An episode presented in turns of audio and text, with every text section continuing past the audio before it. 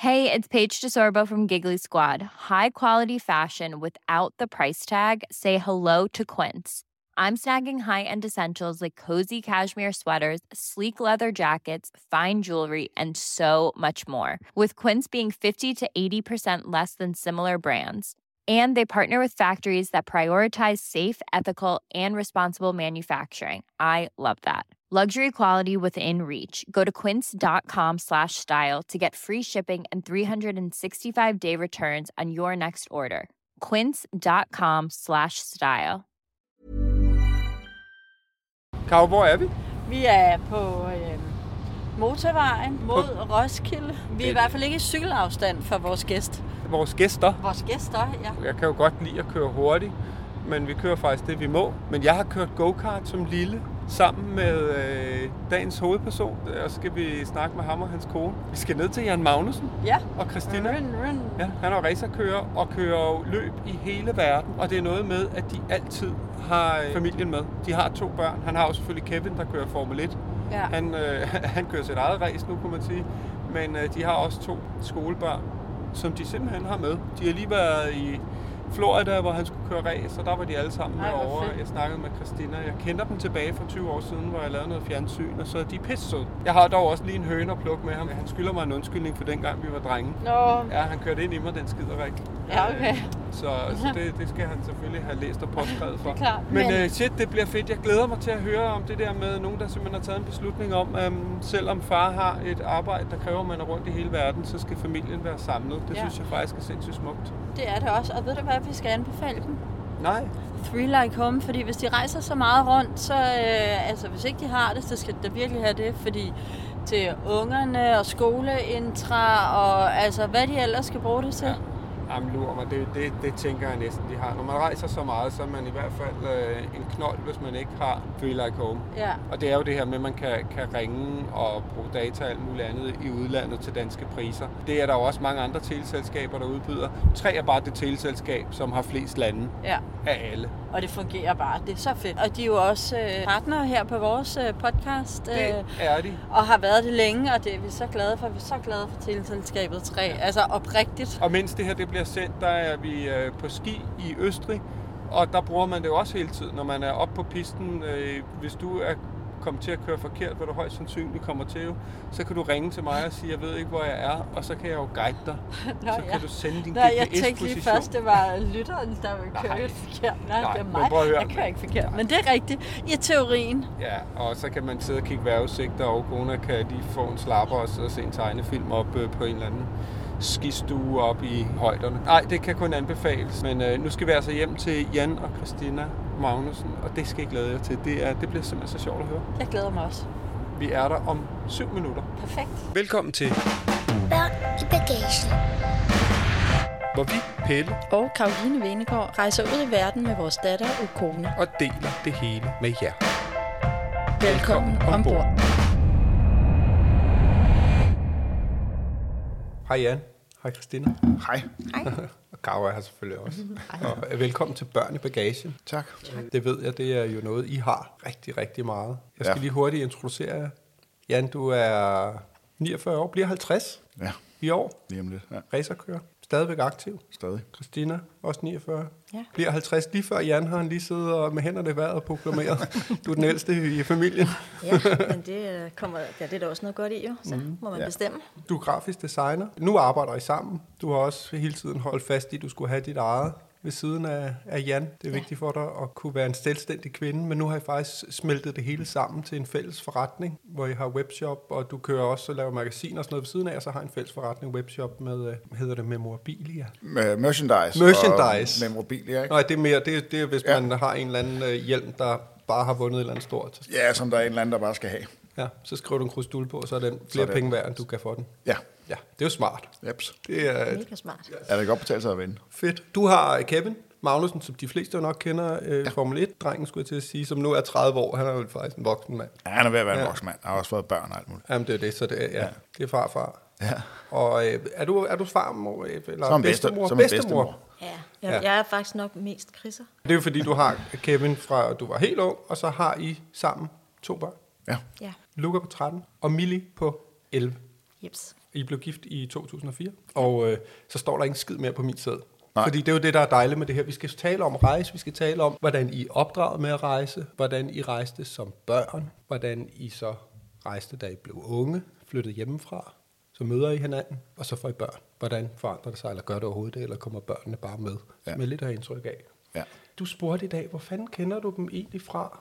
Og jeg tror, vi lavede noget fjernsyn. Var det ikke syv sure mænd jo. Sammen for snart 20 år siden? Jo, det er nemlig rigtigt. Øhm, der mødte vi også hinanden der er i inde i forbindelse med København optagelserne. til noget COGP. Nå, inde på Historic uh, Grand Prix, der var i hvert fald noget ja. Ja. der, Ja. og så har vi bare sådan løbende, hvis jeg har skulle lave en eller anden velgørenhedsting med et kraftramt barn, eller en eller anden, som skulle have en oplevelse, så har jeg altid kunne ringe. Ja. Du tager altid telefonen, men hvis jeg skal i din kalender, så ringer jeg lige til Christina, og så laver vi en aftale, og så, så ved jeg, at du kommer, så det hænger simpelthen så godt sammen. Det er en meget god fordeling. Ja. Sådan er det. Det virker altid bedst, når folk lærer den kommandovej. Den har jeg lært. Men jeg synes også, det er meget rart bare lige at vide, at du også har sagt, sagt Ja, tjek på det, sagt selvom ja. jeg ved, at du fandme altid siger ja, når, det, øh, når man skal gøre noget godt for andre. Jeg har, øh, inden vi skal til det der rejseri, lige en høne, jeg skal plukke med dig, Nå, hvor vi skal rejse helt tilbage til, da vi var, ja, jeg var måske 10, så har du nok været 12. For du er jo lige lidt mig. Ja. Fordi jeg kørte også go-kart. Jeg kørte ude på Københavns go-kartbane, og det var jo sådan en klub, ja, jeg hvor vi, på ILOG. det var så irriterende, fordi så hver år, når sæsonen var slut, så skulle man skille de der skide go-karts ad, og de blev sandblæst, og så næste år skulle vi male dem og bygge dem op for bunden. Det var der sikkert et eller andet pædagogisk i. Ja. Men det betød jo også, at det var jo noget hjemmesamlet gøjl, så de kunne ikke køre helt så hurtigt som sådan en lille skiderik som dig. Nej. Der kom, havde du ikke din far, var det din far, der var Nej, med? det var min storbror. Nå, jamen, der var i var- hvert fald en med, som stod med en varevogn, hvor der var to-tre karts i, ikke? Ja, og 13 motor. Ja, og bare sørgede for, at de fucking snorede og kørte 10-20 procent hurtigere end os andre på langsiden, ikke? Ja. Der kan jeg nemlig huske, jeg tror bare, vi lå og trænede, men man kan jo egentlig godt ligge og spære rimelig hæftigt, hvis man vil. Kan man sagtens. Så kan jeg bare huske, at jeg lå der, og, der, og jeg vidste, du var jo, dengang var du god, du var hurtig, du var en af dem, man sagde, okay, ham der, han kan kræfte med noget, ikke? Men hvis man så kunne ligge og spærre lidt for dig, så var det også meget fedt. Ja. Så jeg lå sådan og spærrede lidt øh, på langsiden der, lige indtil... Ikke så lang tid. Nej, fordi så kørte du bare, så kørte du simpelthen op i mig. Du gav mig lige sådan to, men du skubbede mig ikke af, du advarede mig bare. Jeg fik lige sådan to rap bag i, det sagde bare bang, bang, så fik jeg lige sådan to gange, hvor du kørte op bag mig. Det var bare sådan, flyt dig, makker. Og så, Så, måtte så er jeg, det videre. ja, og så, så flyttede ja. jeg mig, og så tror jeg ikke andet, end jeg så... Øh, Og så faldt go-karten fra hinanden, eller ja, hvad? ja, det var lige før, fordi jeg selv havde skruet den sammen. Ikke? Så tusind tak for det. Ja, Det var så lidt. Det er ikke glemt, kan jeg høre. Nej, det er det fandme ikke. Jamen, det skulle slet ikke handle om go-kart, men så kan jeg huske, at jeg kørte DM, og så gik starten, og så kørte jeg halv kraft af de andre. Så havde jeg simpelthen vendt stemplet forkert, så jeg kørte halv kraft. Og jeg tror, du havde blylodder i, fordi du simpelthen var for let. Så Ja, man skulle op der er på- der var sådan en vægt- minimumsvægt, ikke? en Så du vægtgrænse. Havde, ja, og der sad jeg jo med benene op om ørerne og sådan noget, så det var... så tusind tak for, for at, at ødelægge min, øh, min, øh, min motorsportskarriere. Jamen, det, det, det er ingen problem. Så jeg kendte allerede dig for rigtig mange år siden, men så mødte vi som sagt hinanden med det der fjernsyn, og, og har holdt lidt kontakt. Og så da vi er begyndt at lave podcast med andre om deres rejser, så var det simpelthen så oplagt at tale med jer. Ja. Fordi Og jeg vi, har, ved jo, vi har også rejst på alle tænkelige måder. det er det, vi skal høre om. Bare lige tage en start. Hvor mange rejsedage har I om året? Covid og corona, nedlukninger og alt det her, satte jo en, noget en bremse for, Ja. ja. for alt det her. Men inden da, altså indtil 2019, jeg kørte og arbejdede for General Motors fra 2004 frem til slut 2019. Og der var jeg jo ansat i USA og kørte i USA, primært i USA. Mm. Der er en 10-12 løb derovre, og så en masse test og udvikling af den bil, vi kører race med, men også fremtidige racerbiler, og så, så er der rigtig meget at lave. Så der rejste vi jo vanvittigt meget. Mm. Der var sådan to mønstre i den måde, vi har rejst på, ikke? for da vi lærte hinanden at kende, når vi ikke havde nogen børn, der var du med til alle løb. Ikke? Ja, alt. Der fandt du også en, øh, altså der fandt du ud af at bruge tiden. Det Ja. til at starte med, så du kigget der, ikke? Og Jo. Det var lidt kedeligt, tror Så jeg. begyndte Det jeg så ud som om, at du ja. Ja, så begyndte du at tage billeder, ikke? Og blev professionel, mere eller mindre professionel fotograf. Fedt. Øh, Så det bare skabe sin egen, øh, sit, sit eget midt i, i det der, når man nu bliver hævet med over. Ja, altså på en racerbane er der jo vanvittigt mange gode motiver. Ja, Ikke? ja. Det tænker jeg. Og det var vildt fedt at kunne bruge tiden ordentligt. Altså, Ja. ja. så man ikke bare det der vedhæng. Så det giver mening. Ja, helt Ja. ja. sikkert at glæde sig til øh, også at skulle afsted. Ikke? Jo. Vi havde jo over 200 rejsedage. Ikke? Ja, dengang var der den- 200 Dengang var der over 200, Ja. ja. for at vende tilbage til spørgsmålet. Og det var jo så før covid. Men jeg ved, I Ja. rejser jo stadigvæk, fordi sidst, da jeg skulle ringe til kalenderen og snakke med dig, Christina, ja. Der sad I i Miami. Ja. Eller nej, i Florida et eller Ja, andet sted. Ikke? Nu er det begyndt igen. Og det er simpelthen et racerløb i hele verden. eller?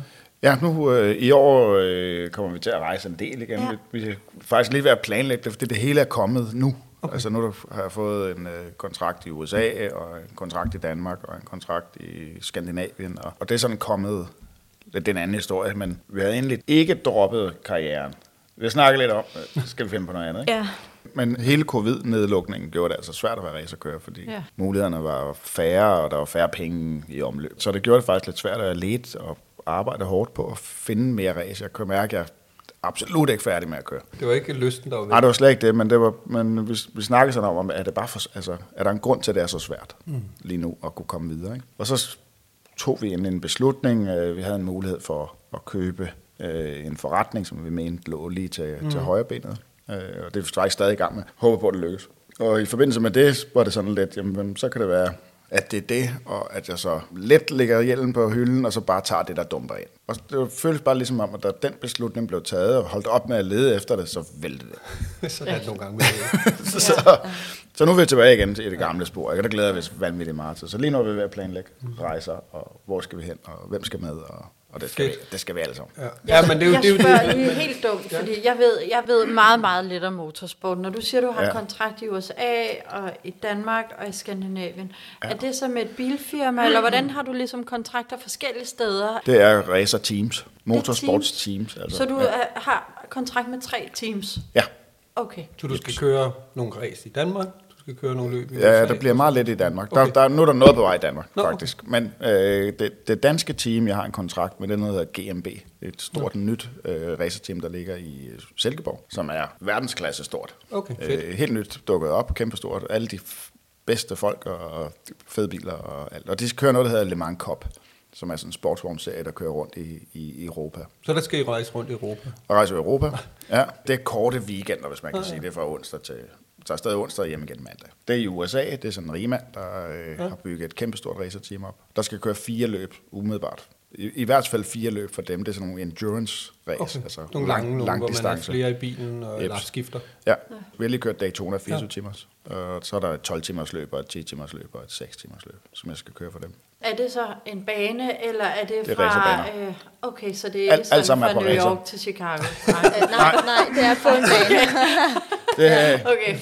så, så, sådan noget er der jo også, men det, men det er ulovligt. Ja, Det er rigtig, Det rigtig lyder sjovt. Og så skal jeg køre noget i Skandinavien, Porsche Carrera Cup okay. i Skandinavien. Det er jo det, der skal ske nu. Ja. Nu skal vi spole tiden totalt tilbage. Og lad os starte med dig, Christina. Hvor er du vokset op henne, og i hvilken slags familie? Jamen, jeg er vokset op i uh, Ballerup, Ja. øh, som en del af Vestegnen, lidt ude for København. Og øh, jeg er vokset op med min øh, mor, min far og min søster. Min øh, mor og far blev skilt, da jeg var, jeg tror jeg var omkring 9 år eller sådan noget. Og dengang, der rejste man jo ikke på samme måde, som man gør i dag. Det var, øh, vi har nok taget til Tyskland og Sverige. Jeg, jeg husker ikke, at vi har rejst meget. Nej.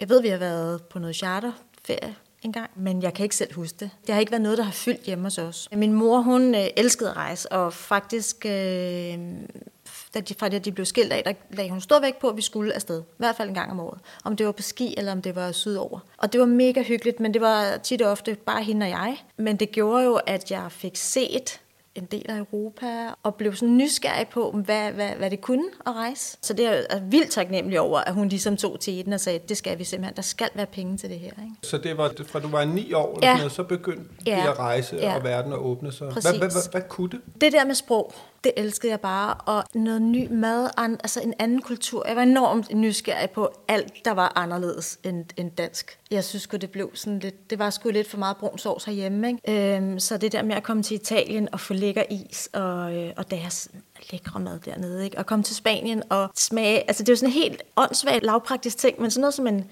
en anden slags sodavand, eller se folk de spiste sent. Altså bare, bare sådan nogle små ting. Det var, altså, det var vildt fedt at, at opleve, og jeg var enormt nysgerrig på det. Mm. Øhm, vi tog tit på ski også, både til Norge og til Østrig, og det var jo også bare noget helt andet. Ikke? Det der med at opleve en anden hverdag, en anden, øh, en anden måde at leve på, det var jeg nysgerrig på. Så det gav din mor dig, Det og så gav var min mor mig. hver år. Ja, det var vi. Var I på længere ture? Det lyder sådan meget Europa-agtigt. Det her. Ja, du nej, det var vi ikke. Min mor hun var selvstændig, og hun knoklede simpelthen, øh, og blodet sprængte ud af øjnene på hende. Ikke? Hun var frisør, ikke? Hun var frisør, og, og havde svært ved ligesom at tage særlig meget ferie. Jeg var ikke, det var sommerferien, det var den tur. Eller, eller vinterferien. Det var ligesom det på året, ikke? Havde I ikke en lang tur til Kenya? Det var også en kort tur, men, øh, men det er rigtigt. Vi var faktisk også, da jeg blev lidt ældre, var vi også i Kenya. Det var fantastisk. Jeg fandt en ordbog, og så skulle jeg lære Swahili og flytte til, til Kenya. Og der skulle jeg simpelthen sidde dernede og opleve og lære. Altså, vi blev en hurtigt enormt materialistiske herhjemme. Og se det der, den der glæde, der var ved ingenting. Altså, og for dem var det jo ikke nogen... Altså, der var det jo ingenting. Men at, altså, det smittede bare af. Altså, jeg kunne slet ikke være i mig selv. Hver gang jeg var et nyt sted, så ville jeg flytte derhen. Det kender vi godt. Sådan har vi det stadigvæk. Vi alle de steder, vi kommer hen. Ej, her kunne vi godt have et sommerhus. Okay, vi var på studietur til Rom en gang, og der fandt jeg en lejlighed, der skulle jeg simpelthen bo, og så gik jeg i gang med at lære italiensk. Det vil sige, jeg studerede spansk og læste spansk i forvejen, det kunne man i folkeskolen ja. i Ballerup. Øh, men så skulle jeg også lære italiensk, fordi nu skal jeg bo i Italien jo, ikke? Nej, Det kunne jeg godt se. Hvor er det ja, sjovt, hvor er det det er sejt. meget sjovt. Kan du så mange sprog? Altså har du lært de sprog der? Eller? Ja. Nej, hvad, Ej, hvad, hvad taler du? Altså, jeg flyttede til Spanien jeg, øh, i en periode, øh, og så der boede jeg dernede og hos en familie, hvor jeg underviste deres to piger i engelsk. Så der lærte du spansk selvfølgelig. Ja, der lærte jeg selvfølgelig spansk og- læste videre. Men øh, ja, så kan jeg selvfølgelig dansk. Vi har jo tysk. Jeg er uddannet jeg er sproglig student, ikke? og læste så italiensk ved siden af. Jeg vil sige, det italienske, det halter gevaldigt, men jeg kan godt gøre mig forstå, eller jeg kan ikke gøre mig forstå, jeg kan læse, Ja. altså forstå, okay. Hvis folk taler til mig. Ja. Ja. Jeg har ikke været god til at holde sprogene ved lige. Det er nok selvfølgelig mest det amerikanske, ikke? men alt.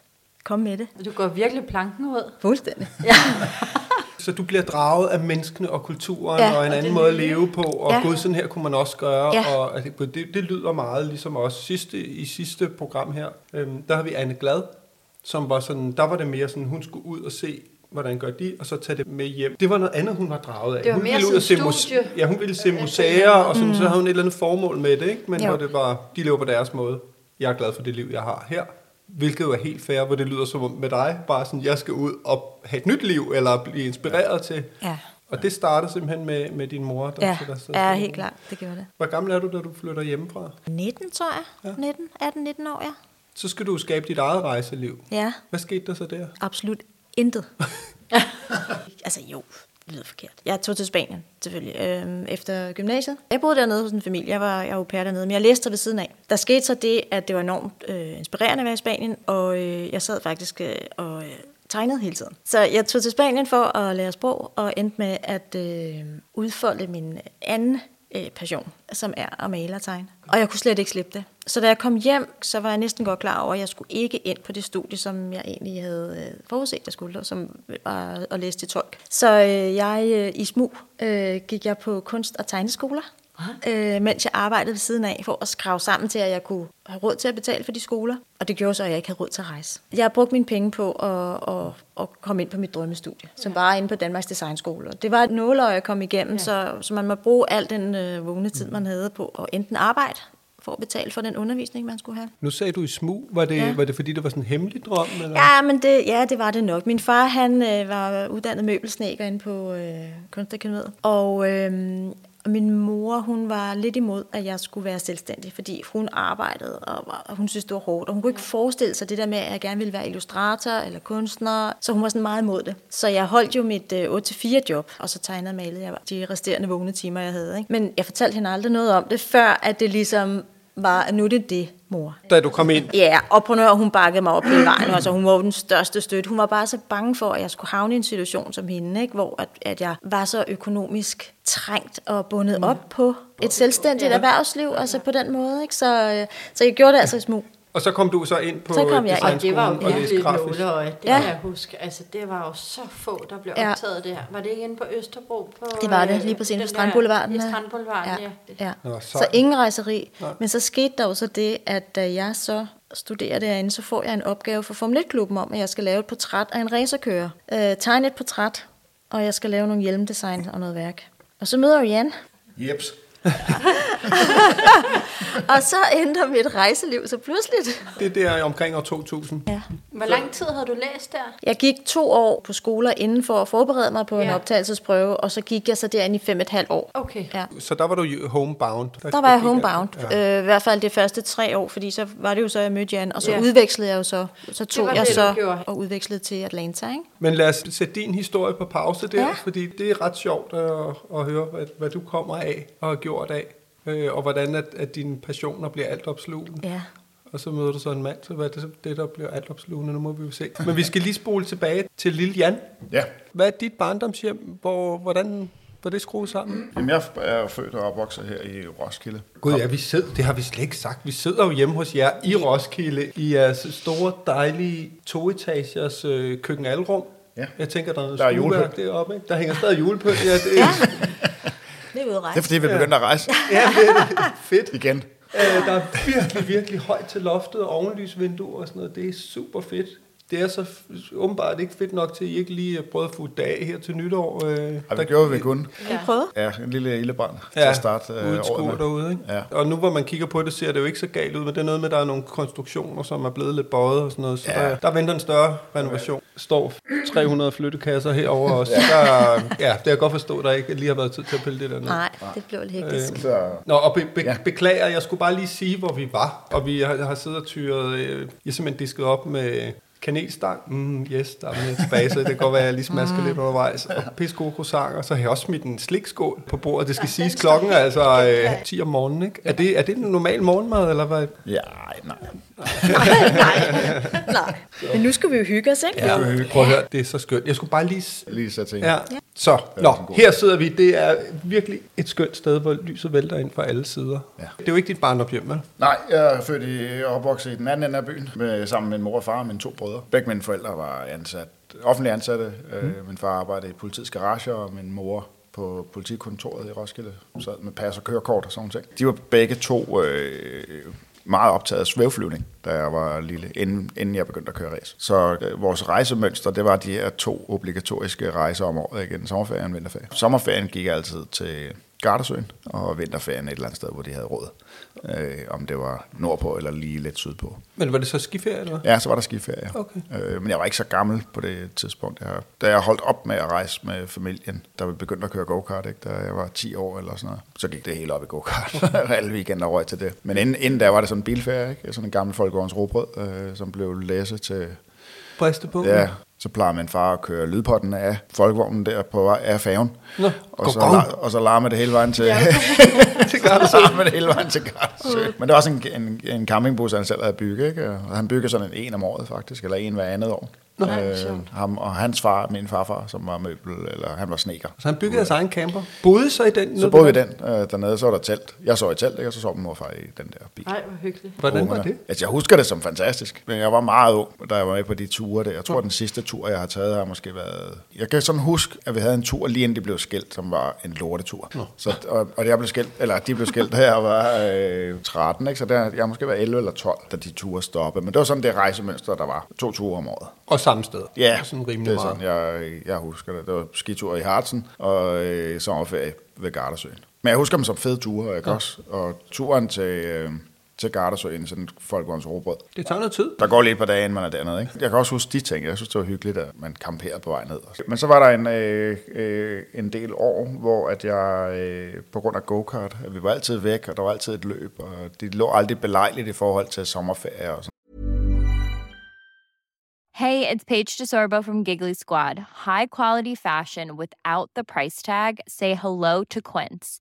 I'm snagging high-end essentials like cozy cashmere sweaters, sleek leather jackets, fine jewelry, and so much more. With Quince being 50 to 80% less than similar brands. And they partner with factories that prioritize safe, ethical, and responsible manufacturing. I love that. Luxury quality within reach. Go to quince.com slash style to get free shipping and 365 day returns on your next order. Quince.com slash style. Imagine the softest sheets you've ever felt. Now imagine them getting even softer over time. That's what you'll feel with Bowl and Branch's organic cotton sheets. In a recent customer survey, 96% replied that Bowl and Branch sheets get softer with every wash. Start getting your best night's sleep in these sheets that get softer and softer for years to come. Try their sheets with a 30-night guarantee. Plus, get 15% off your first order at bowlandbranch.com. Code BUTTERY. Exclusions apply. See site for details. Du begynder at køre go-kart, da du er 10 år. 10 år, så bliver det meget, meget, meget seriøst, da jeg er 12, tror jeg. Var det ude i, er det ikke noget med det viadukten, eller sådan en fritidsklub i Roskilde, en- som en- vi en- bare har fodret Danmark med racerkører? Jo, men, men det er jo en fritidsklubb med en racerbane i baghaven, ikke? Der var både en stor crossbane, motocrossbane, og så en, en, en lille go-kartbane. Og der gik jeg ned sammen med Jason Watt. Startede faktisk begge to med at køre øh, cross. Jeg begyndte at gå i klubben, da jeg var fem eller sådan noget, seks. Øh, eller sådan blev smuglet ind. Øh, og så har min far bygget en, øh, kan du huske en Honda Dax? Sådan en knaller, Ja, ja, sådan en ja, lille fed, ja, ja, med ja, sådan nogle, små hjul. Ja. Ja, og, ja, sådan en byggede min far sidevogn på, da jeg var 5-6 år. Så kunne jeg køre den, og så kunne min storebror sidde i, side, Ej, sidevognen. Og sådan prøve at holde styr på det. Men jeg glemte altid, at han sad i den, så han blev lynhurtigt træt af at blive kørt ind i træer. Og, øh, så han endte, min storebror købte en crosser til mig. Ja, okay. Så, Nå, så jeg kunne køre selv. Men da, da, da go-kart ligesom tog fart, for det var meget min storebror, der gjorde det. Min okay. storebror var min mekaniker, ja. og, øh, og jeg kørte. Og han stod for det hele, så jeg egentlig bare kun skulle køre. bare køre. Jamen, det var det, Ja. der var irriterende for andre. ja, men det virkede skide godt. Så var der selvfølgelig vanvittigt mange rejser i forbindelse med go-kart i mange år. Var det kun i Danmark? Eller Nej, det var også- hele verden. Okay. Kørte, øh, I sommerperioden var det rundt om i Europa. Efteråret og hen over vinteren, så kørte man i Japan og Australien og Hongkong og hele den vej rundt, hvor der var bedre vejr. Ikke? Er det simpelthen så stort, det go-kart? Vanvittigt. Mm, ja.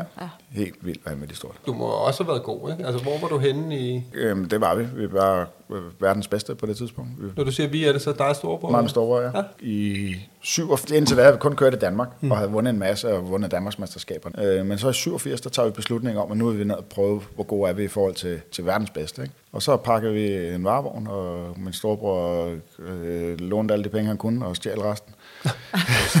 så vi kunne komme afsted med nogle gode motorer og nogle gode karter og sådan noget. Så tog vi ned og kæmpede imod øh, de her fabriksteams, og så tævede vi hele lortet, blev verdensmester. Ej, hvor stort. Kom bare to, øh, to rødder på Roskilde. Ja, det er så vild en historie. Det var- Jeg elsker den. Fantastisk. Det er en lang historie. Det er en helt anden historie. Men fabriksteams, det er jo så dem, der bygger karts, som så selvfølgelig har... Og de prøver at finde de bedste kører, som er, ja, Ja, ja. får penge for at ligge og køre mm, hvor Præcis, vildt. ikke? Og Og så så, og så kom, kom Ja, så tævede vi dem. Hvor var det henne? Det var i Laval i Frankrig, lige øh, ned midt i Frankrig i juli. Ja, fordi Øh, jeg skulle nemlig til at spørge, om du så havde sponsorer og sådan noget, men det havde det jo ikke. Det var storebror, der... Vi fandt et par sponsorer. Stat, Statoil gav os 70.000, som Okay. var et stort beløb dengang, ja. men kunne kun lige dække den ene weekend der. Ikke? Og, og kun til rejsen ned. Ja, kun til at komme derned og køre. Og der var ikke penge til at De komme hjem. gav, de gav ikke lidt benzin til hjemturen. Nej. Så det var Det virkelig var- også bare alt på et det var- bræt. Og det var vel også, du skulle også ned og vise dig frem, vel? Eller? Jo, jo, men det var egentlig ikke... Altså, vi tog der ung og naiv, og mm. en, øh, en masse succes herhjemme gjorde, at mine tanker og forventninger var jo kanonhøje. Okay. Min storebror var nok lidt mere sådan, lad os lige se, hvad fanden der sker. Ja. Det er, De kan noget dernede. Ja, de, de er ret gode dernede. Ikke? Men så tæver vi dem, og vi tæver dem med maner, altså lys over foran. Så i stedet for at skulle øh, tage den hjem på tomfingeren, fordi vi ikke har flere penge, så blev jeg jo professionel den weekend, og min storebror blev ansat af go-kart-fabrikken i Italien. Og go-karter, motor, dæk, penge, alt, pff, bum, så var vi professionelle. Det var simpelthen life-changing den weekend. Ja, det var weekenden, der ændrede det for mig og min storebror. Min storebror gør, laver nøjagtigt det samme den dag i dag. Ja. Han er stadig en af verdens bedste go-kart-mekanikere. Er det og- rigtigt? Ej, ja, hvor sjovt. I Italien? eller? I Italien. Ja. Han, nu, er han, nu er han hovedsageligt i Danmark og har med små kører og gør og hjælper dem frem. Ikke? Men nu skal jeg bare lige høre, fordi det handler jo om at rejse. Det her er jo også at rejse, men det er jo en helt ja. Anden måde, hvor jeg tænker, du kunne jo nærmest have været hvor som helst. Ikke? Det var vel ikke det, der fyldte, eller hvad? Øh, Altså, hvor meget fyldte rejseriet? Altså det at være i et andet land? Og Jeg, jeg kan huske det, altså jeg rundt i Europa, det var i bil. Og hvis der var meget travlt, så tog man selvfølgelig en flyver. Ikke? Men for det meste så var det i bil, og det blev lynhurtigt en rytme. Og noget man, okay, nu skal vi køre i Tyskland, nu skal vi køre i Frankrig, eller Italien, eller Spanien. Men det var go-kartbanen, du tager hjemmefra, ned, rammer en go-kartbane, kører race der, tilbage til hotellet, så om natten, tilbage til banen, hjem. Så der var ikke de her kæmpe store oplevelser på nogle af rejserne, men jeg kan godt huske, hvor vildt det var første gang, jeg skulle flyve til Australien, for eksempel. Køre mit første løb der. Øh, Hvor gammel var du der? Jamen, der har været, der har så været 14. Den der øh, turnaround weekend der, der, der ændrede dit liv. Hvad var du, 13 der? Eller Jeg var lige blevet 14. Man skulle Okay. være 14 for at køre VM. Okay, så nu er jeg 14 afsted. Ja, men øh, det var 12. juli, og jeg blev 14. 4. juli. Så jeg har heller ikke kørt løb mod dem der, så det var, det var så vildt. Men altså, det, jeg kan- det jeg kan huske fra de ture der, det, der skilte sig ud, det var, når vi skulle flyve rigtig langt, Australien, Japan eller Hongkong eller Jeg sådan prøver at fortælle om den Australiens tur der. Jamen, for det er første gang, jeg tager til Australien, der er 14. Jeg bliver sendt, sendt, det lyder så vildt. Ja. Men jeg tager faktisk til Australien i fire uger for at lære engelsk. Jeg bliver professionel, kan jeg ikke så godt engelsk. Og det der er et australsk go team go-kart-familie, der ser og lytter og synes, det er lidt underligt. Så de inviterer mig ud hen over julen, så er jeg derude jul og nytår, og bor sammen med dem, og kommer hjem og taler flydende australsk. Ja. Hvilket min skolelærer i- på St. Joseph synes var virkelig latterligt. Men jeg kunne tage, dog tale engelsk. Ikke? Mm. Men det, jeg kan huske fra de ture, det var det, at nu oplever noget, der er så markant anderledes. Det er også anderledes at være i Spanien, end da jeg var i Danmark og sådan noget. Men at komme til Australien, specielt Japan, det stikker vanvittigt meget ud. Der kan du bare mærke, er du gal, jeg er et andet sted nu. Når man ankommer til Japan, så er det så solklart, nu er du kommet til en helt ny verdensdel, hvor det er så markant anderledes. Folkene ser anderledes ud, det er en ting, men også øh, lugten er anderledes, og bygningerne ser anderledes ud. Selvfølgelig inde i Tokyo og Osaka og sådan de store byer. Det er bare store byer. Men du kan heller ikke læse, hvad der står på butikkerne, fordi der er sådan nogle tegn og sådan noget. Man kommer man lige uden for de bygninger, de bor i, som papirs øh, træhus og sådan noget, så vanvittigt anderledes. Altså, det, det, vi tit snakker om det. Hvis vi skal igen en rigtig rejse, så kunne Japan godt være et mål. Mm. Fordi det er anderledes. Jeg synes, at hele verden er blevet, og det er slet ikke ment negativt, men hele verden er blevet amerikaniseret. Det ligner fandme hinanden det hele. Vi talte faktisk om det med kultur forleden, hvor at det, det der med at mærke et lands kultur, Ja. og hvor jeg kan huske første gang, vi var i Rio, jeg har altid været kæmpe Stan Getz-fan, og jeg glædede mig bare sådan at komme til Ipanema. Jeg mig bare, der var jazz, og jeg kunne bare mærke det her, ja. mens jeg gik ned langs Ipanema. Og det var der bare ikke. Nej. Og det var sådan... Så blev det standardiseret. Ja. ja, og jeg tænkte, "Ej, jeg, jeg kan slet ikke mærke, hvor jeg er. Nej. Og Jeg var simpelthen så skuffet. Så har vi så været der siden, og har, har set den anden side af det. Men godt følge dig i det med Japan, at det er bare, det er jo tydeligt, det er jo visuelt. Altså, det er jo, alt er jo anderledes. Du fatter ikke, hvad der står på gadeskiltene, eller noget som helst. vel? Jeg var først i Japan for 10 år siden, eller sådan noget. Jeg har været rigtig mange steder i verden, ikke? Ja. Og jeg synes nemlig også, det, det er sjældent, jeg får den der, wow. Det, det gør meget- man, når man lander i det sorte Afrika første gang, og man ligesom kommer ud og siger, Jo, jo. Jeg er man Ja. også anderledes, så det hele er så anderledes. første gang. Ja, er ja, også- ja. Men, men, men, men der synes jeg bare, jeg havde, nu har jeg ligesom været og tænkt, nu har jeg, og så rammer man lige Japan, ikke? Ja. som er. Også fordi, jeg synes, det der er forskellen med Japan til, til resten af verden er også, altså der er jo, så, jo jo, Afrika eller andre steder, hvor der er fattigt, så er det bare noget andet. Her er det jo højt udviklet, og nogle steder er de jo altså, langt foran med robotter og alt muligt. Ja, ja. Altså, så det er jo sådan, det er jo en helt anden planet. Ja. Mm. Øh, det virker, altså det er sådan lidt parallelagtigt liv, der er levet på samme mm, niveau materielt og alt sådan noget, men det er bare anderledes. Ja, ja, fuldstændig. Nå, skør.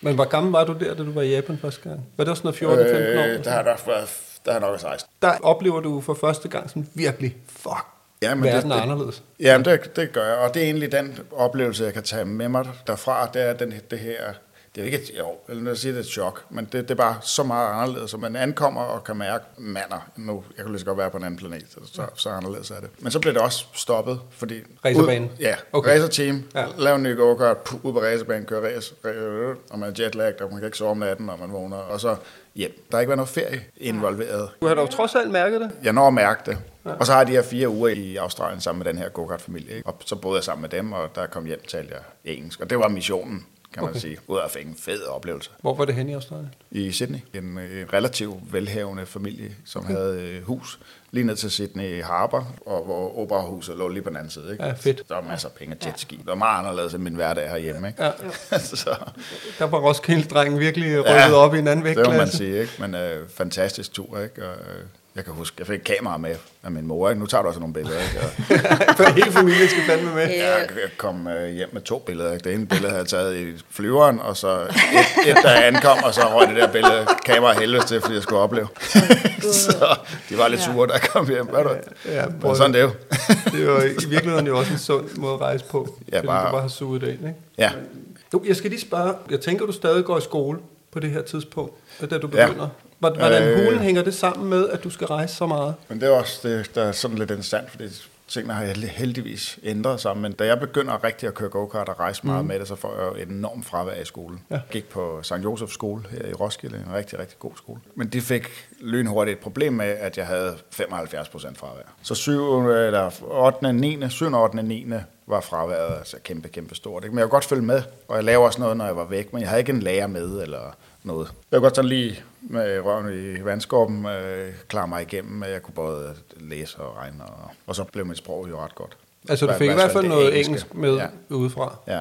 Og så hele den uddannelse, der er med at rejse, med de oplevelser og Ja. de indtryk, man får, den måde, man lærer at klare sig selv i fremmede situationer. Er det noget af det, man får ud af at rejse? Også så Det er i hvert fald noget af det, jeg har fået. Ja. Altså, at, øh, jeg føler mig meget selvstændig, og jeg tror, det kommer af det. Fordi man har rejst meget og, og var tvunget til at finde ud af at få noget at spise, og tvunget til at, at gøre sig forståelig. Det jo ikke alt sammen, der er kun at finde noget mad, eller finde noget at spise, eller finde vej et eller andet sted. Men der kan også være krisesituationer, man har slået sig, eller man har det dårligt, og man skal på hospital. Altså alle, alle sådan nogle ting skal du lære at finde ud af, når du hele tiden er væk. Ikke? Så jeg fik en masse ud af det, men det lagde man ikke vægt på dengang overhovedet, da jeg gik i skole. Der var det skolegangen, man lagde vægt på. Så det endte jo med, at jeg på St. Josefs skole, der 9. klasse var færdig, at jeg fik at vide, at de synes bestemt, at jeg skulle gå i 10. klasse. Det, det havde jeg brug for. Men det skulle bare ikke være der. så, Okay.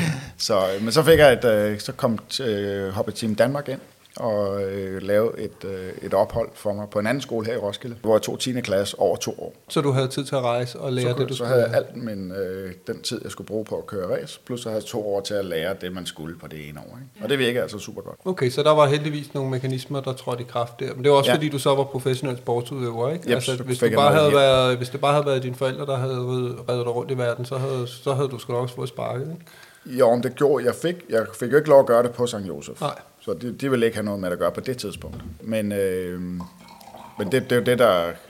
Det er ikke... øh, Det, det, Og jeg, jeg står lige og tisser. Det, Det er holder os. meget ubehøvlet, men det er så spændende, så jeg, jeg kunne simpelthen ikke holde mig. Jeg gider ikke gå på toilettet. Og bare lige et glas vand.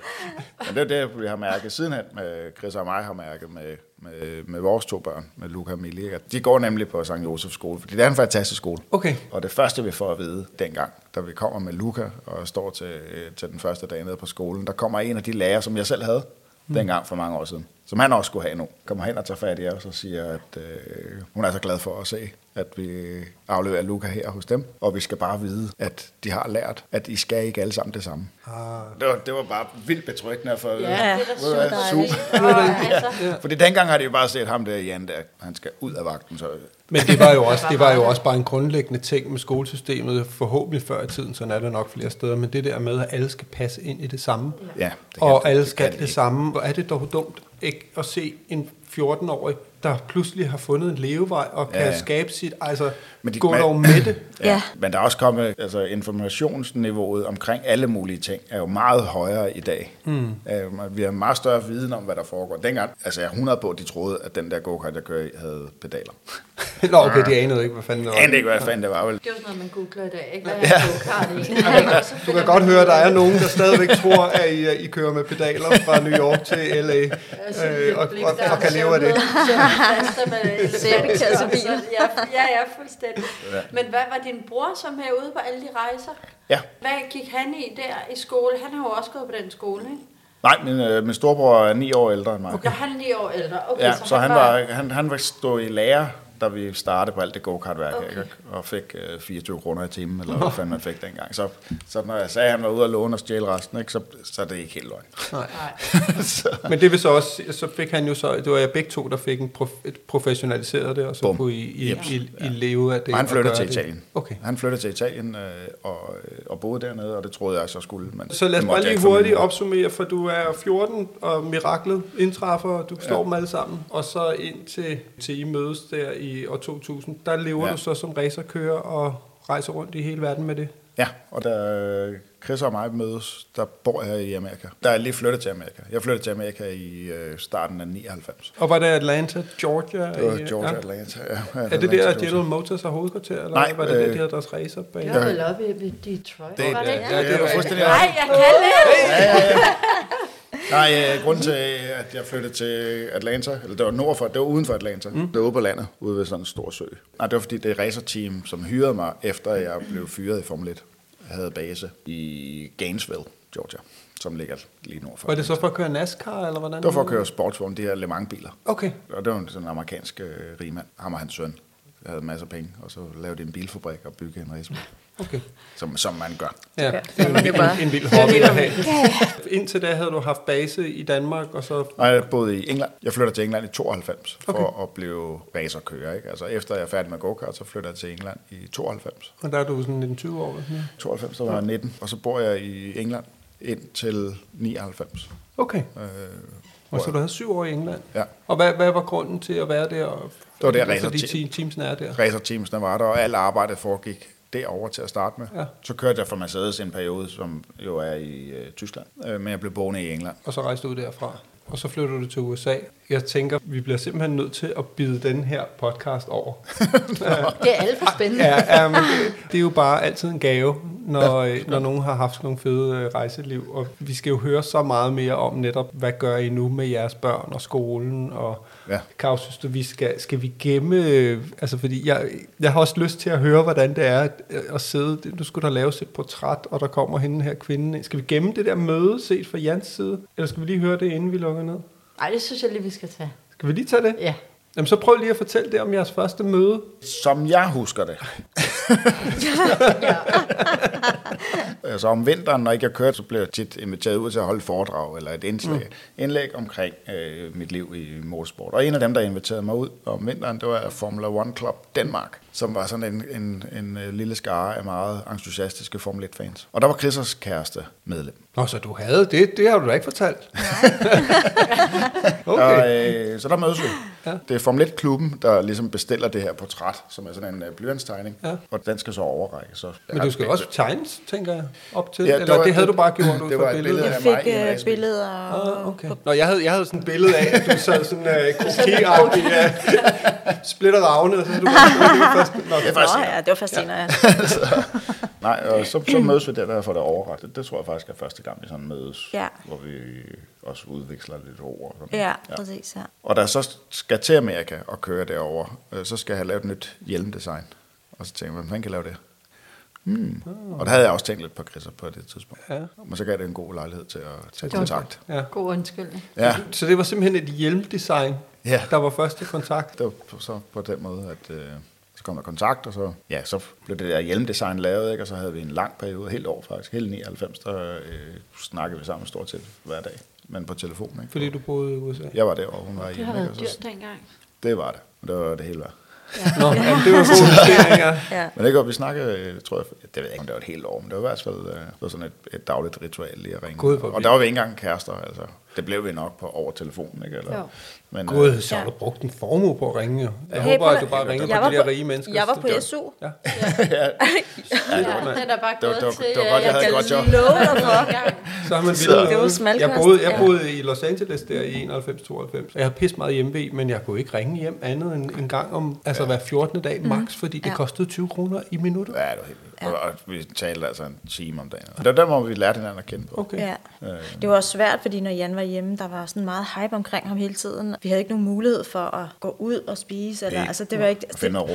Nej, slet, slet ikke. Så det var jo helt perfekt, at vi kunne lære hinanden at kende på den måde. Fordi vi sad altså på hver vores kontinent, ikke? Og ingen indblanding fra nogen. I havde lige et år der. Ja. Ja. Men prøv at høre, nu har I mødt hinanden. Ja. Så nu, nu klipper jeg det bare over. Nu klipper Ja. du. Det er Øh, godt. og så, øh, så når vi øh, kommer tilbage om en uge, så skal vi så høre om, hvordan jeres sådan to rejseopvækster, de skal merges, Ja. og hvad I gør derfra.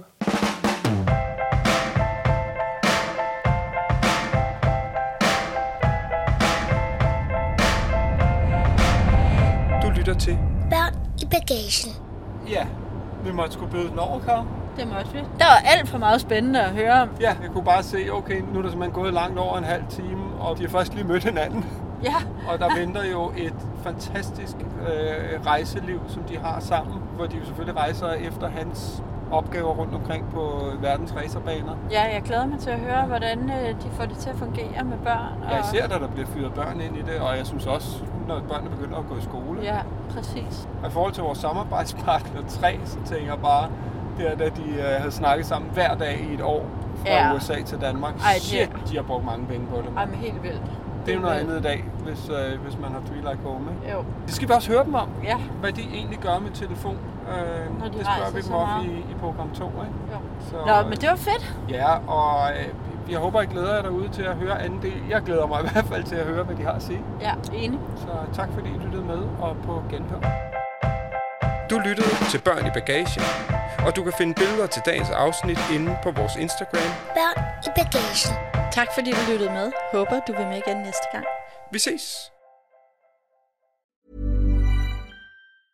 Planning for your next trip?